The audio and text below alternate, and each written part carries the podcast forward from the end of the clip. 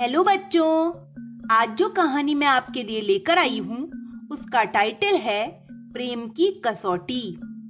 गर्मियों के दिन थे, सूरज भगवान गुस्सा होकर मानो आग की वर्षा सी कर रहे थे।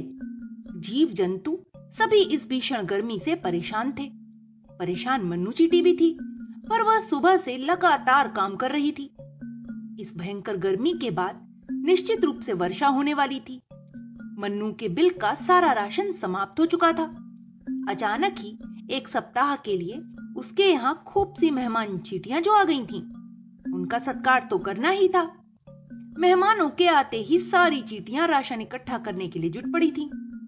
यही कारण था गर्मी में उनके सारा दिन काम करने का एक दिन मन्नू कार्य करते करते अचानक बेहोश हो गई न जाने वह कितनी देर तक ऐसे ही पड़ी रही। हो सकता है उसे मरी समझकर कोई खा ही जाता। पर सहसा ही एक मधुमक्खी की निगाह उस पर पड़ गई। उसने देखा कि सांस चल रही है। मधुमक्खी पल भर में समझ गई कि गर्मी के कारण चीटी बेहोश हो गई है। वह सुबह से ही उसे लगातार काम करते हुए देख रही थी। मधुमक्खी थी बड़ी दयालु। वह झट से गई और अपनी सूंड में पानी भर लाई। चीटी के मुँह में वह बार बार पानी डालने लगी। थोड़ी देर में मन्नू को होश भी आ गया। आँखें खुली तो उसने देखा कि उसके सिरहाने एक मधुमक्खी बैठी है। वही पानी पिला रही है। कृतज्ञता से मन्नू की आँखों में आँसू भर आए। मधुमक्खी का हाथ अपने हाथ में पकड़कर वह बोली, बहन, तुमने मुझ अपरिचित की सहायता की है, प्राणों की रक्षा की है। मैं हृदय से तुम्हारी कृतज्ञ हूँ। दत्त पगली।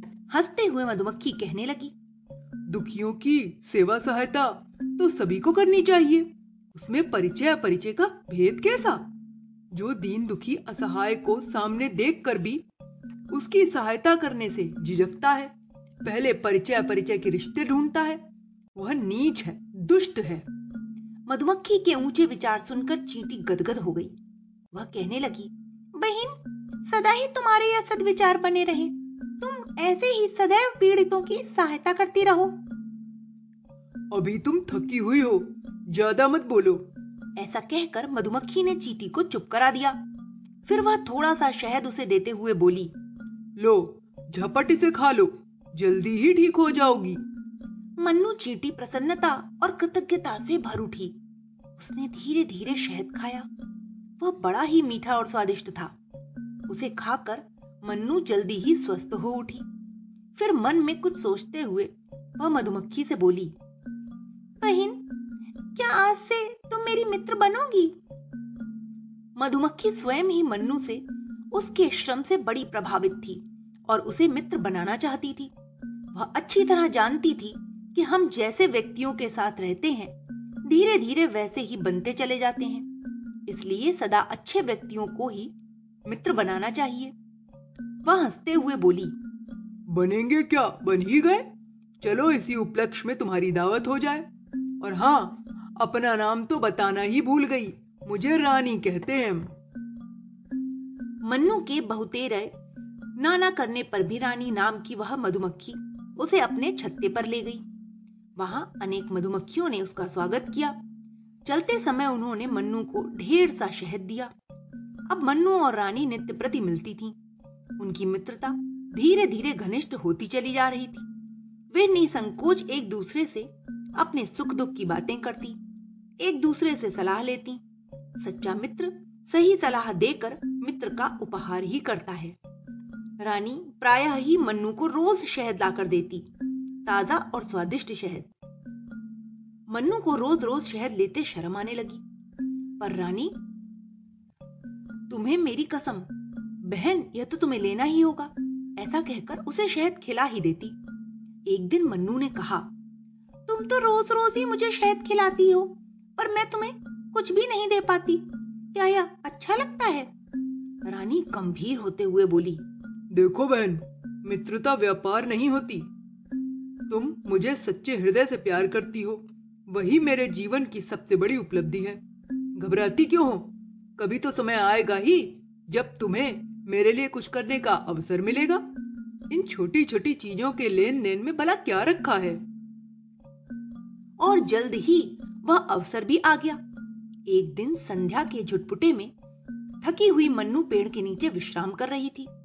उसी पेड़ पर रानी का छत्ता था। कुछ ही देर बाद मन्नू ने देखा कि वहाँ दो आदमी आकर खड़े हुए हैं। उनके हाथ में डंडे थे। वे बार बार रानी के छत्ते की ओर इशारा करके कुछ कह रहे थे। मन्नू पल भर में ही सारी बातें समझ गई। वह वहाँ से तुरंत तेज़ी से दौड़ी और अपनी पूरी सेना बुला लाई। तब तक वे दोनों आदमी पेड़ पर चढ़ चुके थे और छत्ता तोड़ने ही वाले थे। सैकड़ों चीटियाँ उन आदमियों के शरीर पर चढ़ चढ़कर जोरों से काटने लगी। वे उछल कूद करके तंग आ गए पर चीटियाँ थी कि उनके शरीर पर। यहाँ वहाँ लगातार चढ़ी ही चली जा रही थी। अरे बाप रे चीटियों ने हमें घेर लिया है। यहाँ हम कहाँ आकर फंस गए हैं? कहकर वे दोनों आदमी अपना अपना शरीर झाड़ते हुए वहाँ से कूद पड़े। आदमियों की चीख पुकार से तब तक रानी और उसकी मधुमक्खियाँ भी जाग गई थीं। वे सभी की सभी उन आदमियों पर टूट पड़ी। मनु ने उन्हें सारी बात बता दी थी। मधुमक्खियों ने उन मनुष्यों को खूब काटा और दूर तक पीछा किया, जिससे वे वहाँ दोबारा आने की बात सोच भी ना सके। संकट की स्थिति दूर हो जाने पर रानी ने मन्नू को गले लगा लिया। फिर चैन से बैठकर उसने मन्नू से सारी बातें पता की। मन्नू और उसकी सहेलियों ने अपने प्राण संकट में डालकर भी मधुमक्खियों की रक्षा की थी। रानी और दूसरी मधुमक्खियों ने उनका बहुत बहुत आभार माना। फिर रानी ने सभी चीटियों को शहद की जोरदार दावत खिलाई। रानी हंसकर मन्नू से पूछने लगी, कहो, अब तो तुम्हें हमारे लिए जी भरकर कुछ करने का अवसर मिल गया ना? तुम तो रोज रोज इसी चिंता में दुबली हुई जा रही थी। रानी की इसी बात पर सभी चीटियाँ और मधुमक्खियाँ भी हंस पड़ी। तभी एक बूढ़ी मधुमक्खी कहने लगी, बेटी, सच्चे मित्र से सहायता मांगनी नहीं पड़ती। वह तो सहायता के अवसर ढूंढता रहता है और बिना कहे ही मित्र की सहायता करता है। मधुमक्खियों की रानी उसकी बात का समर्थन करते हुए बोली हाँ काकी, ठीक ही कहती हो तुम। इसके विपरीत दिखावटी मित्रता वाला झूठा मित्र तो सहायता का अवसर देखकर मुँह छुपा लेता है। मित्र की विपत्ति की बात जानकर भी वह ऐसे दिखता है जैसे उसे कुछ पता ही नहीं है। ओह संकट की घड़ी में ही तो हम अपने मित्र, परिचित और संबंधियों की परख कर पाते हैं। एक मधुमक्खी गंभीरता पूर्वक बोली। रानी मधुमक्खी फिर कहने लगी, त्याग और बलिदान ही प्रेम की कसौटी है। हमारे स्नेही जन हमें कितना चाहते हैं। इसका पता इस बात से लगाया जा सकता है कि वे हमारे लिए कितना कष्ट सहने को, कितना त्याग करने को तैयार रहते हैं। मन्नू बहन, हम सब धन्य हैं।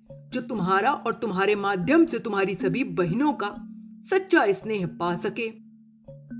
रानी अपनी बात पूरी भी नहीं कर पाई थी कि सारी मधुमक्खियों ने सिर हिला हिलाकर जोरों से पंख फड़फड़ा फड़फड़ा कर उसकी बात का समर्थन किया।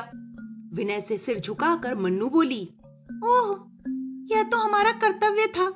क्या हम आपके लिए इतना भी नहीं करते? इस पर रानी कहने लगी, संकट की घड़ी ने हमारी मित्रता को और अधिक निखार दिया है। फिर से एक बार सभी मधुमक्खियों ने कृतज्ञता व्यक्त की और मन्नू तथा उसकी सहेलियों की प्रशंसा करते हुए वे अपने छत्ते की ओर बढ़ चली।